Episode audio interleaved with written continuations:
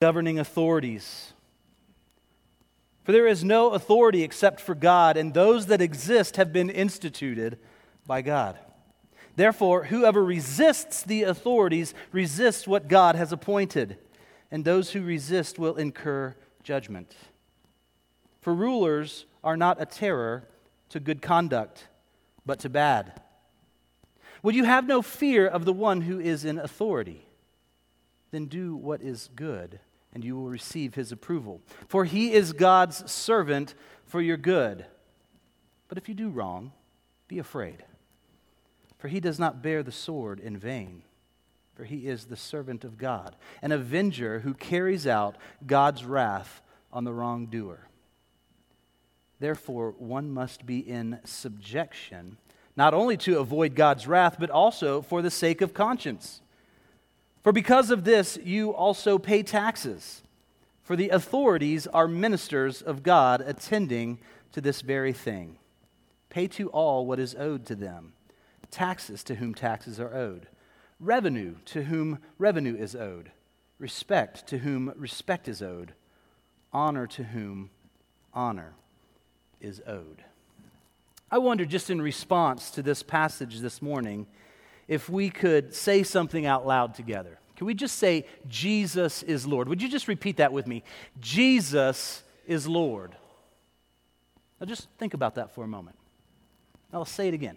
Jesus is Lord. You know, why don't we stand? Why don't we just stand? I know we've been standing, so let's stand again. Jesus is Lord. Do you believe that? I'm not saying it because you sound pensive, saying it back to me, because to be quite honest with you, the way that we say this out loud in this gathering, like I understand different personality types that are here. You may feel uncomfortable saying this. This is not going to be a political rally. Don't worry, I'm not that guy. But let's say it again together Jesus is Lord. Would people be able to tell that in the way that you are in the workplace? Would people be able to tell that in the way that you interact with them in the grocery store? Jesus is Lord. What do your neighbors think? Your neighbors see law enforcement pulling up to your house for all the wrong reasons? Your neighbors hear the arguments in the backyard? Can they hear it through the sunroom? That's a screen room. People can hear you. What did they hear your life declaring? Jesus is Lord as a church, is that what people experience when they walk in these doors? When they walk in the front door of one of our community groups, when they, when they gather together around a table for lunch after the service today, when they're hanging out at your house for movie night or for that zombie show that you like to watch, Jason Myers and Eric Chin and Jay Lewis. Please don't ever invite me to that.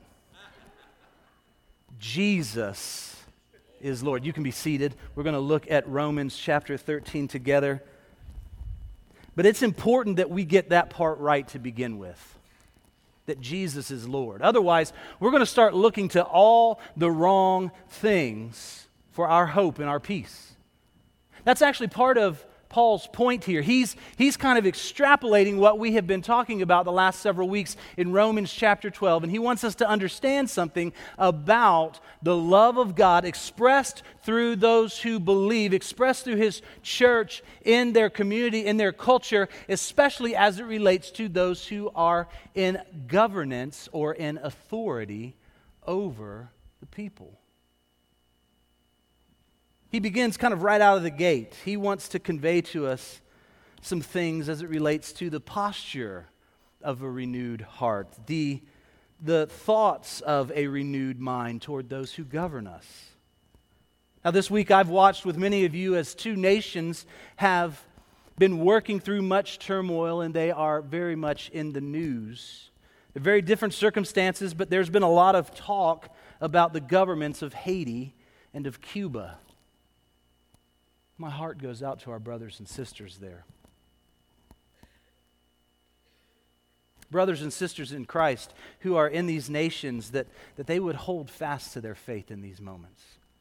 I am aware of pastors who have been thrown into jail because of standing with their flock. I am aware of pastors whose life are in peril because they stand for an authority higher than that of their government.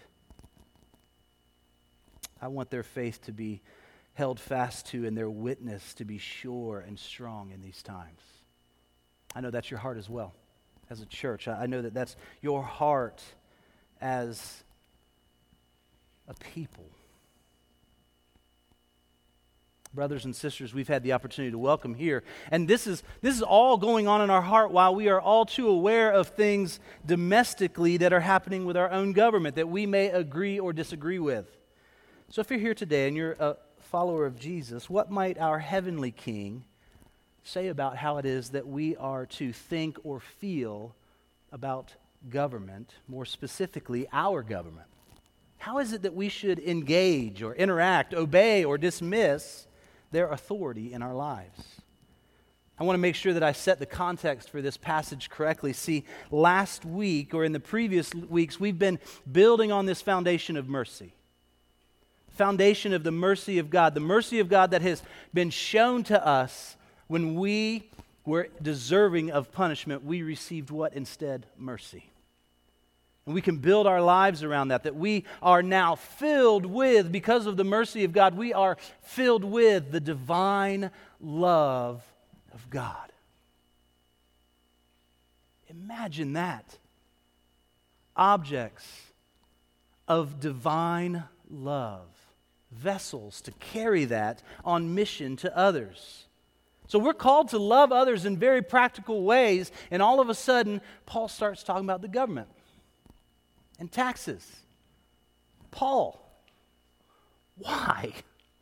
Why do you go here? He's going to get super practical.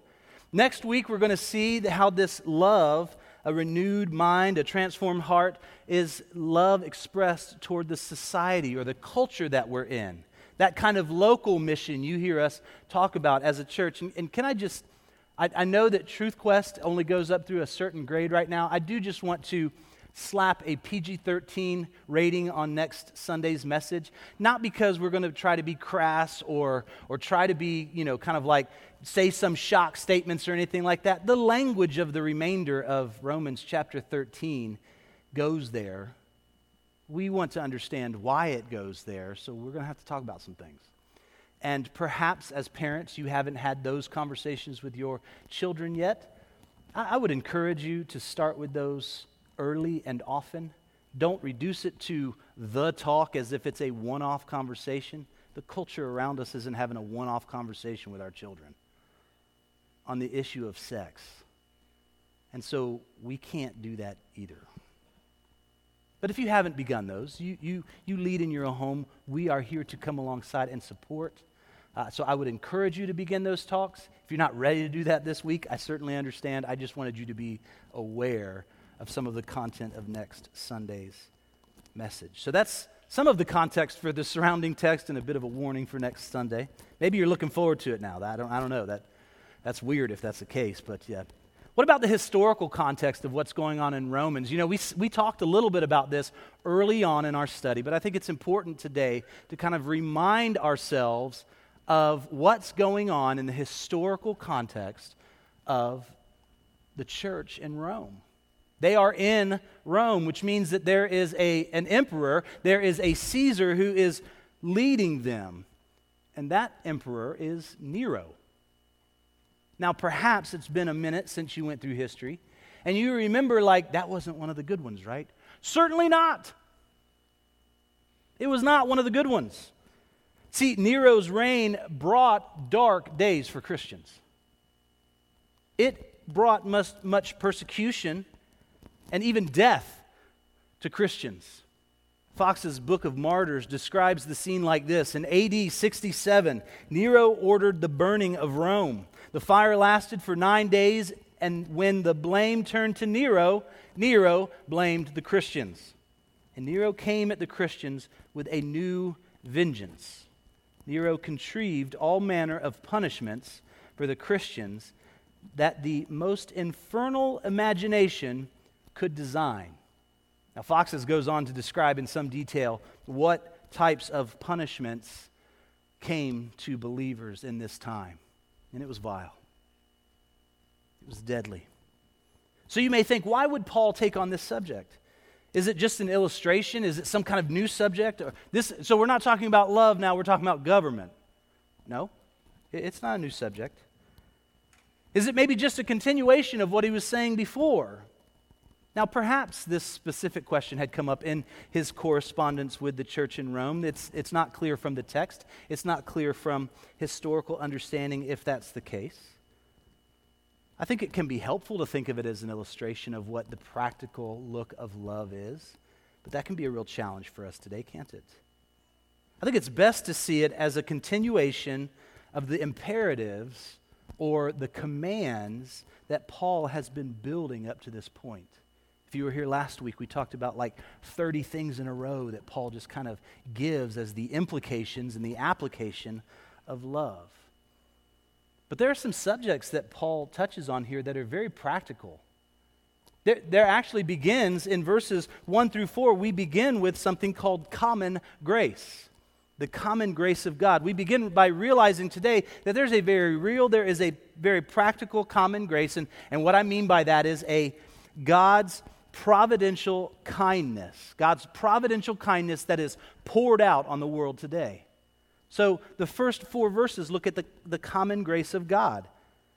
God's providential kindness poured out on the world today. And many may deny it, but we actually see God's common grace and experience the good of it in so many areas, including government.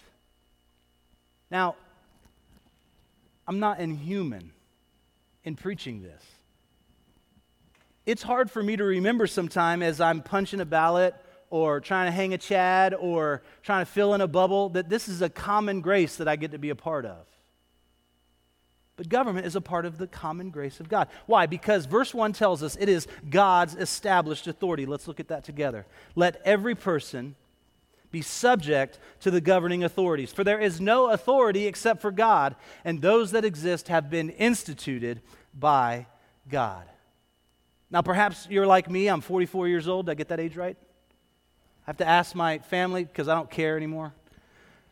So I'm constantly wrong as it relates to that. I'm 44 years old. Perhaps you're like me. You've had good managers in your lifetime and you've had bad managers in your lifetime.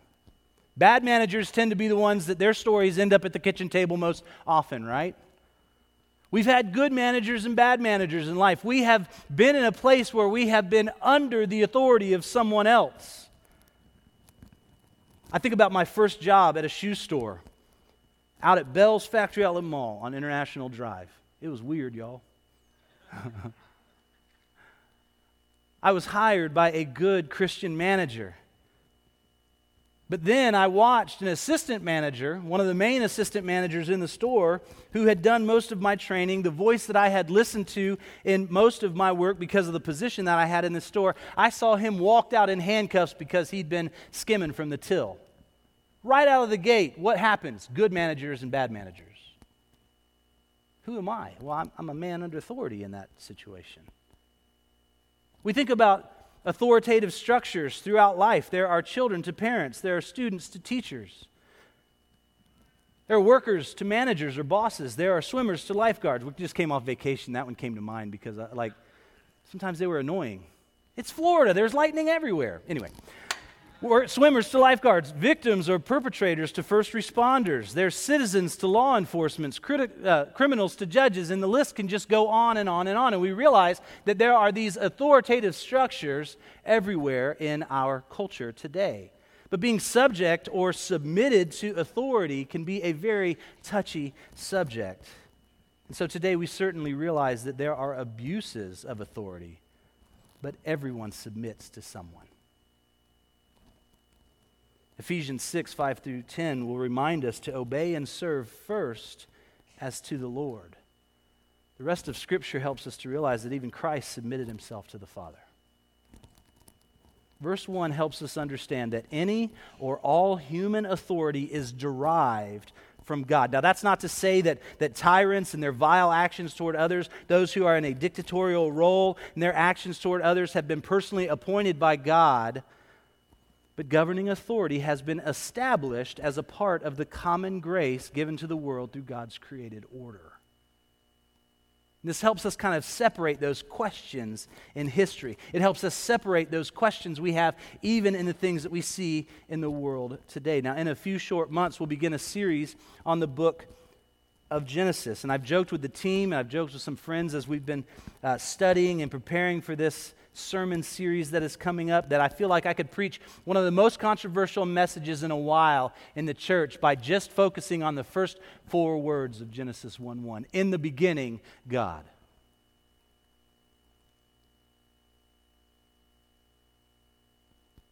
Why would I say that? Why would I think that that's going to be something that's controversial? Because it flies in the face of our individualistic, self determinative, autonomous selves. There God stands, eternal, before all time, the source, the authority himself. In the beginning, God. Perhaps it took you a moment even this morning to say aloud with us, Jesus is Lord, because there's something in your heart or mind that kind of bucks at that. It fights against it. Maybe you feel the temptation that I can at times, one of two extremes as a response to authority, that you're tempted to rebel against it or consider authority as your functional savior to every problem that you face. I like what Professor Michael Kruger at RTS said of this passage. He said this If a Christian cannot submit to human authorities, why would we think they would submit to a divine one? Well, there's something about our witness involved here, isn't there? There is something about the way that we express love to the world around us and the witness of the, the love that has been placed inside of us. You see, as heavenly ambassadors who are also earthly citizens, we have a civic duty to honor governing authorities as an expression of honoring God. It goes beyond the common grace it points to the source of that common grace God Himself.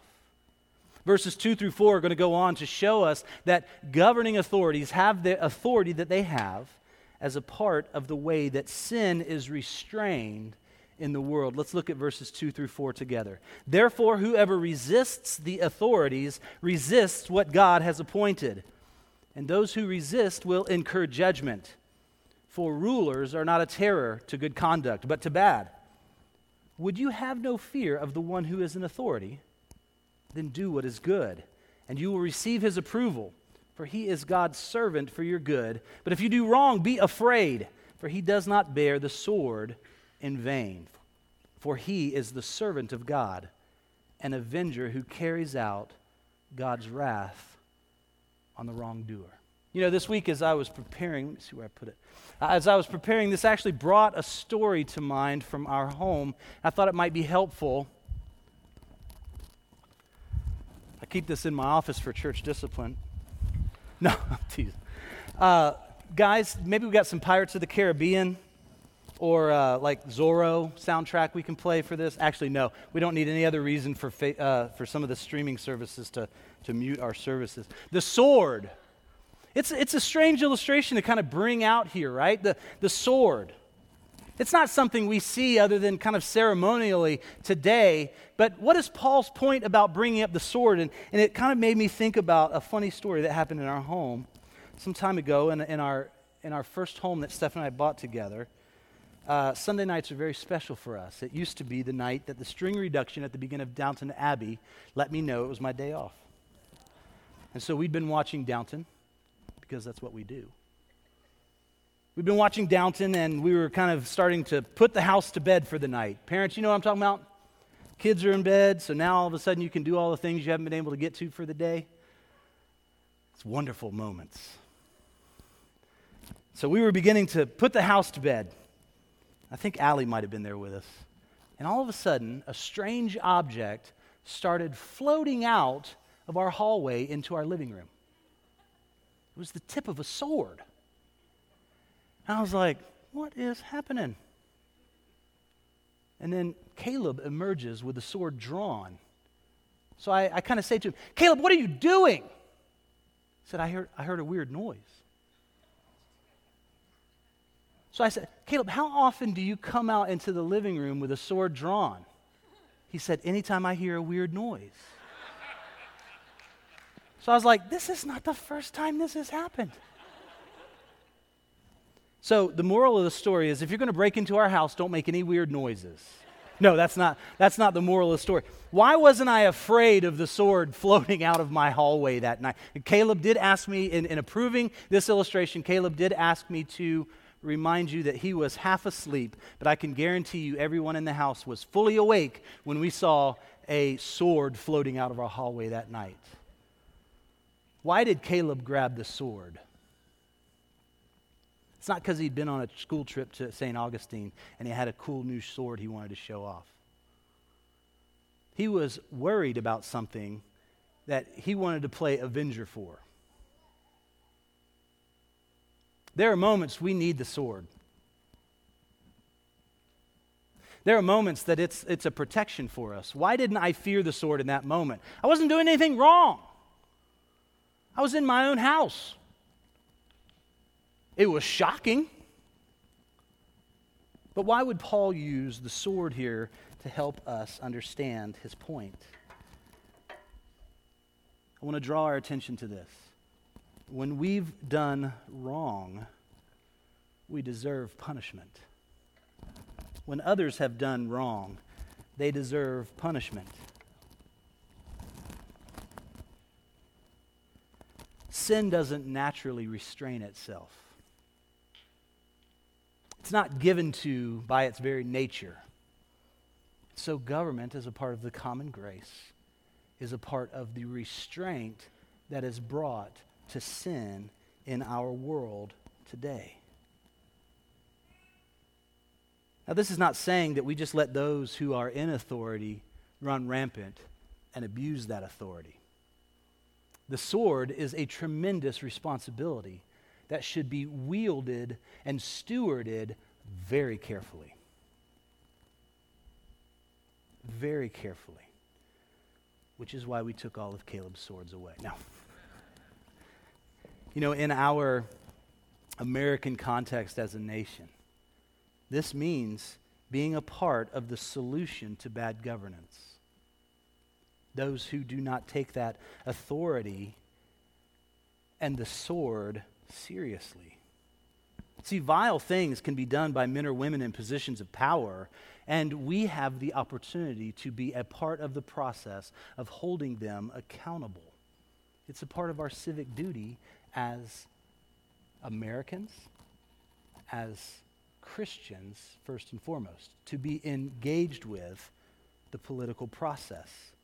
Here in the state of Florida, in Seminole or Orange County, in the city of Casselberry, where our church is physically located, this means that we engage with all levels of local, state, or national government amongst all three branches the executive, the legislative, or judicial. See, these allow citizens to be a part of the political process, and it certainly means this that we want to be a part of casting an informed vote with an informed conscience. Paul's going to get to that word in just a moment, and we'll talk about it in just a moment. But we're not going to look to the government as the source of divine healing for the sinful heart. We're not going to look to it to say the human heart has a problem. What is it that you can do to fix it? No, we know that that is God's work alone through Jesus Christ. And we can have an informed conscience through the power of the Holy Spirit. So we're not going to be a people who look to the government as the functional Savior that we need for our daily need. No, we have a heavenly sovereign who provides for those needs. He is all sufficient in his ability, he is all powerful in his might and victory, and he is all generous in his provision. So we look to him. We look to him as our source. Now, to be clear, submission doesn't mean that we always agree with the government. The government can't agree with itself. That wasn't in my notes, I just felt it in the moment. Submission doesn't mean that we can't work to change the government. Submission doesn't mean that we must sin if the government asks us to. Submission doesn't mean that there can never be a justifiable war against a government. I say this because Paul is now going to include our conscience in the way that we honor those who are in authority over us. And so we see in the verses 5 through 7 that Paul wants to inform in the way that we love, in the way that we engage the world around us, in the way that we honor those who are in authority, that we should have a clear conscience as a part of doing so. Notice that Scripture isn't just interested that we do something like submit, it's dealing with the heart and mind that drive what we do or affect the ways that we think about what we do. So, we're going to look at this area of conscience now as it relates to government. We should recognize that a clear conscience, a biblically informed conscience, is vital for the Christian life and witness. And it's vital for that in more ways than just our engagement and submission to government. Let's look at Romans chapter 13, verse 5 together. These are the tests for our conscience. Therefore, one must be in subjection not only to avoid God's wrath, but also for the sake of conscience. For because of this, you also pay taxes. For the authorities are ministers of God, attending to this very thing. Now, I appreciate what R. Kent Hughes says about this issue of conscience as it relates to those who govern. He says this We are to be in subjection, not just because we are afraid of being punished, but because, unlike the world, we understand that the state is divinely instituted and the rulers are wittingly or unwilling, unwittingly God's ministers.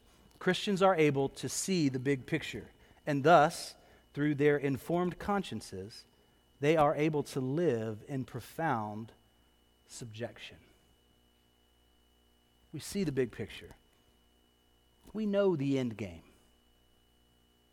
Sorry for the Avengers reference. Now, what is our conscience? J.I. Packer, in his book Concise Theology, defines it this way. And can I just say, like, I, I believe it's right around the one year anniversary of his passing. I appreciated an article that Crossway put out yesterday about what is the thing that should be at the center of the Christian life, the thing that's being renewed and transformed. And it says it's the Christian heart. The Christian heart. And that really just goes so along with what we're talking about here today. But in his book, Concise Theology, he says this Conscience is the built in power of our minds to pass moral judgments on ourselves, approving or disapproving our attitudes, actions, reactions, thoughts, and plans, and telling us, if it appro- disapproves of what we have done, that we ought to suffer for it. You know, just pause here for a moment. I, I hear the language of shame that might just be arguing this here in this moment because it says that there's something in us that approves or disapproves. Can I just remind us as a church that Jesus, in his all sufficient work for us on the cross, not only dealt with the effects of the fall in our sin, but he also deals with the effects of our shame by giving us a new identity in Jesus Christ. So when we read this and we're reading and we're understanding these theological issues of conscience, let's be careful not to read back into it a shame that Jesus took care of on the cross. We are still identified as those who are believers in Jesus Christ eternally across this cosmic chasm that only he could he could be the one that brings resolution to. But our conscience knows when we've done wrong, and it knows that we deserve punishment. It's what makes mercy all the sweeter to us. We know we are deserving of punishment. Conscience has in it two elements. Back to the quote an awareness of certain things being right and wrong, and an ability to apply laws and rules to specific situations. So you realize this is, this is where the, the idea of shame is so powerful. Our conscience informs us. We're aware of wrongdoing, and Jesus alone is the solution to those things. Now, the, the issue of conscience has come up in subtle ways over the last few weeks, and I think it's important to understand what God's Word says and how it equips us to keep a clear conscience. Consider these things. It's possible to sin against the conscience so that it becomes defiled. We see this in Titus chapter 1.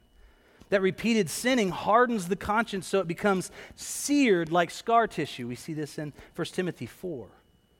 So, in other words, to continually reject God's truth causes the conscience to become progressively less sensitive to sin, as if it's been covered with layers of unspiritual scar tissue.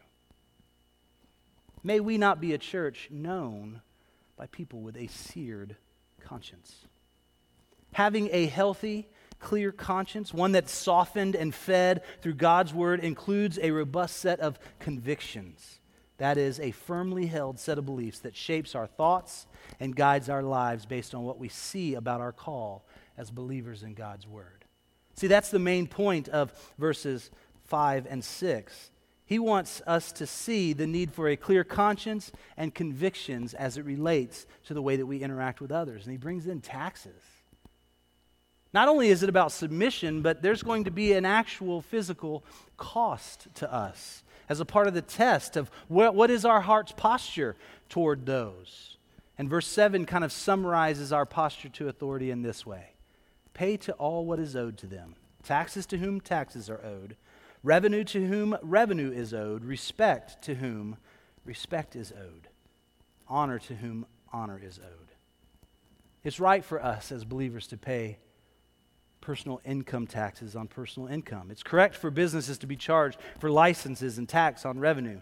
It's also why, for it's, why it's right for us to participate in the way that those funds are used through our vote, through our voice. We are to render taxes and revenues, respect and honor. Now, we're going to begin to see that. We're kind of in this turn that Paul is making toward language that we'll see a little bit more of in next week's sermon as it relates to private debts. So, we're talking about public debts here in taxes and revenues.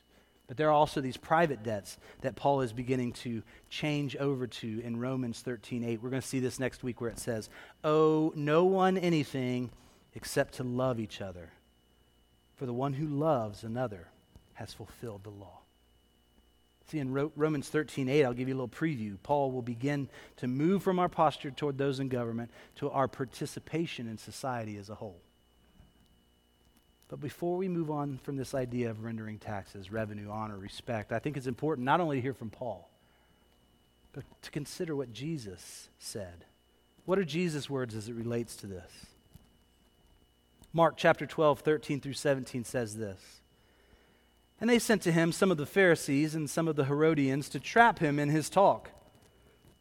And they came to him and said, Teacher, we know that you are true and do not care about anyone's opinion. For you are not swayed by appearances, but truly teach the way of God. Is it lawful to pay taxes to Caesar or not? All the fluff and then right to the point. Should we pay them or should we not? But knowing their hypocrisy, he said to them, Why put me to the test? Bring me a denarius and let me look at it. And they brought one. And he said to them, Whose likeness and inscription is this? They said to him, Caesar's. And Jesus said to them, Render to Caesar the things that are Caesar's, and to God the things that are God's. And they marveled at him. I love what the Gospel Transformation Bible notes here. It says that the disciple realizes that without the purification of the heart, other matters of life, such as a proper understanding of the law of Moses, ethics, social issues, etc., they cannot be addressed in a sustainable way. The eternal Son of God must effect such purification for there to be hope of lasting personal and social change. Now, Jesus is going to turn the religious establishment on its head at the end of that chapter in Mark. He's going to be consistently asking them, rather than getting entangled in these arguments about taxes and different things like that, what is it that you think about the Christ as he stands there before them? Here, Jesus makes the connection between our wallet and our heart toward Christ. He's the king. He's now reigning on a victorious throne over sin, shame, death, the grave. He's the one that allows earthly rulers to rise or fall. Can we not also render to those governing bodies what is due them in taxes, fees of business dealings, respect, and honor? We don't do this because they are worthy. We offer these things as unto the Lord because He's worthy. And He calls us to treat those in authority over us in this way. I'll, I'll, confess it's been difficult to prepare to preach this week because of some, uh, maybe we can just call them this. They, they've been difficult to reconcile, maybe even extreme thoughts that have been lobbed at us as pastors over the past year.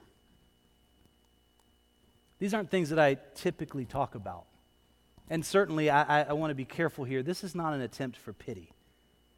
I'm just aware that 2020's election, social justice, pandemic, and other things, 2021's issues around the 6th of January and the disgusting display that that was, continuing issues at the border, religious liberty, uh, religious liberty cases, the role of sciences in our society. I'm just aware that those are very difficult things to sort through. And not everyone has agreed with the church's response to those things. Here's what I'm concerned with our faith shouldn't rise or fall with whether, whatever news of the day is coming out of the White House, Congress, the Senate, or the Supreme Court. Perhaps if they do, it may be leading to the, revolution, uh, the revelation of something that, quite frankly, concerns me greatly. That is, how these can reveal a number of idols in our heart related to the broad political or systems of governance we might even call it political idolatry. When I say political idolatry, what I mean is this that politics is rising to a level beyond the order that God created it for. It's becoming a God that we worship at the altar of in our minds and in our hearts. All of our hopes for salvation, all of our worst fears coming true. The salvation that we need in a certain way that the government can step in and address X, Y, or Z issue. See, I'd, I'd rather stay out of any topic related to government right now because of continuing issues around election gamesmanship and community organizing, issues of Christian nationalism, critical theory, or vaccines. It's exhausting, but it's revealing. See, we must be on guard. Maybe I should have said that with a sword in hand. On God. Uh, never mind. We have to be on guard as a church. We have to look to our heavenly sovereign for guidance on love expressed to our fellow man. Those in the church community, those in the world, those who have authority over us, the, go- the gospel has very broad implications for our hearts and minds. There's also a tremendously wide application to our lives as well that that we seek to grow in and change in that from one degree of glory to another that we live in today. Today, I don't want us to be in God's Word and read it based on our societal experiences over the past few years. These are very, there are very real things to grieve in the world. There are very real things to grieve in our nation today. There are also things to rejoice in and steward with great care. I don't want those things, good or bad, even the idols that are being revealed in us, to become the filter through which we interpret or even worse, read something into God's word that is not actually there. I want us to hear from, I want us to receive from the word of God. Do you know what it's described in? In the armor of God? A sword.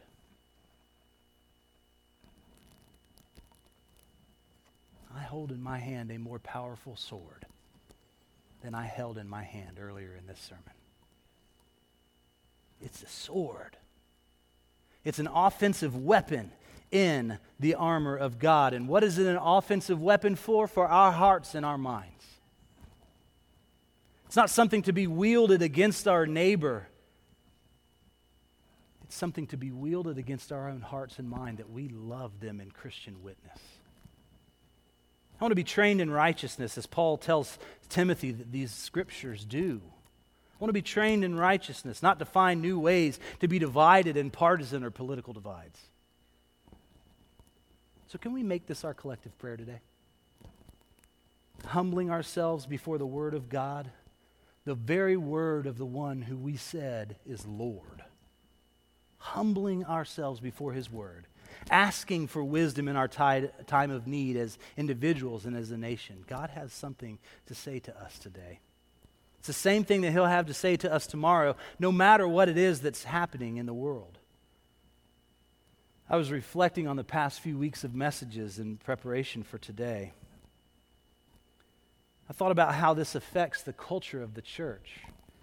It's actually been a bit of a theme already this morning in our time of worship. The church universal, yes, that meaning all the gathered churches around the world, those, those who have collectively around the world put their faith, uh, their saving faith in Jesus Christ alone. But I'm talking about for Metro Life Church, this, this local expression of the church, this local expression of the bride of Christ, the one who is waiting for him to return. I thought about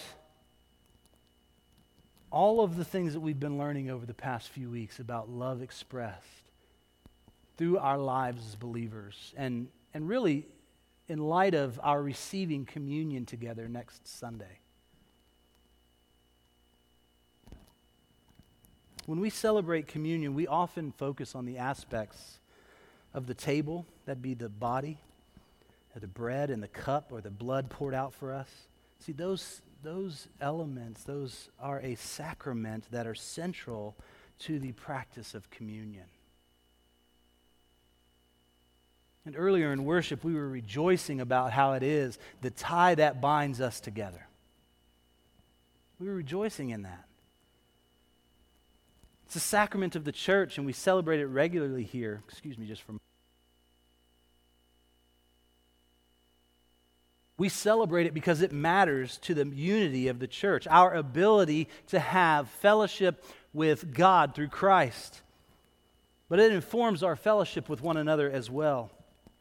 You'll often hear us using 1 Corinthians 11 as the language to begin our time in communion together. And you may think, why are you talking about communion this week if we're going to celebrate it next week? Because I think this matters greatly for the church.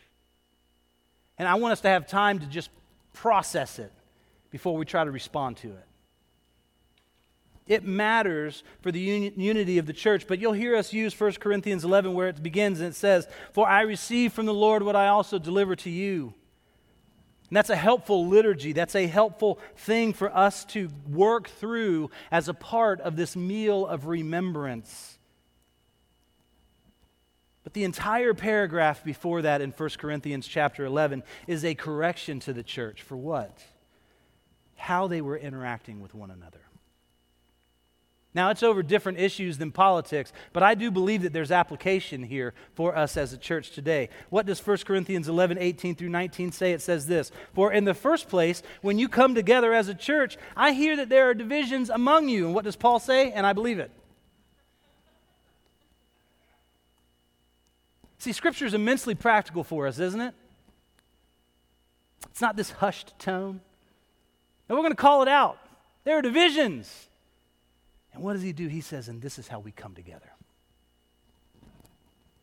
May I challenge us this week? If there are conversations over political subjects that have caused divisions with a brother or sister here at Metro Life Church, can we go to them and restore that relationship prior to next Sunday's communion together. I think that that would be appropriate. I think that that would be a part of the process of repentance, even as Mike referenced earlier. It's not just turning away from something, it's turning to something. And it's a part of the process of restoration. What is that? That is putting the relationship right. Why? Because Jesus has done that for us eternally. So there's no shame if you need to go to a brother or sister this week there's no shame if you need to say, I need to ask your forgiveness, even if they don't know that it's coming. There's no shame in that. Why? Because we all stand at the foot of the cross as ones who need to receive that type of salvation, that type of repentance, that type of restoration through the one who is able to provide it all. There's no shame in that here. But we must take those steps together. Why would I challenge us to do this? Because the witness of the church is at stake, even in those political conversations. Oh, sure, it might be easy to say that the, that the balance of the state is, you know, the, the turmoil of what we're facing in the world, it hangs in the balance in this moment. That may be true, but I'm more interested in the witness of the church the ones called together to be heavenly ambassadors who are a part and who play a part in this world. Let's be heavenly ambassadors who act rightly in our civic duties in this world. we should take the witness of the church very seriously. And that should restrain us and provide the means to restore us one to another.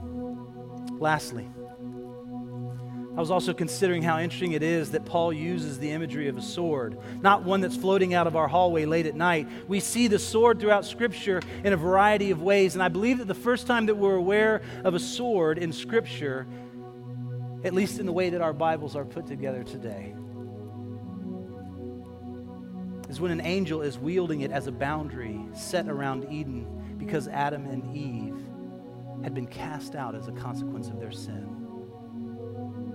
The story of Scripture doesn't end there because Revelation 19 paints a prophetic picture of Christ riding a white horse with a sword against those who are his enemies as he rules as the perfect judge over the nations his garment soaked in his blood, which is our righteousness, our purity, our peace with God, and it's also our peace with our fellow man. With Christ's sword, we're called to be on one side or the other of its use that of our judgment or our protection for our salvation. There's a day coming, as we're told in Philippians 2 10 and 11, where Christ will be exalted. And at the name of Jesus, every knee will bow and every tongue will confess what, church? Jesus is Lord. Do our lives reflect his lordship today? Let's be challenged in our thinking. Let's be challenged in our heart. Let's be challenged in our posture toward the men and women who are in government. Let's thank God for them. Let's fall to our knees in prayer for them and honor them as the servants of God that they are. Let's hold them in high regard and in their proper place, since their governing of us has at its source authority that belongs to God alone. Church, would you stand with me as we sing?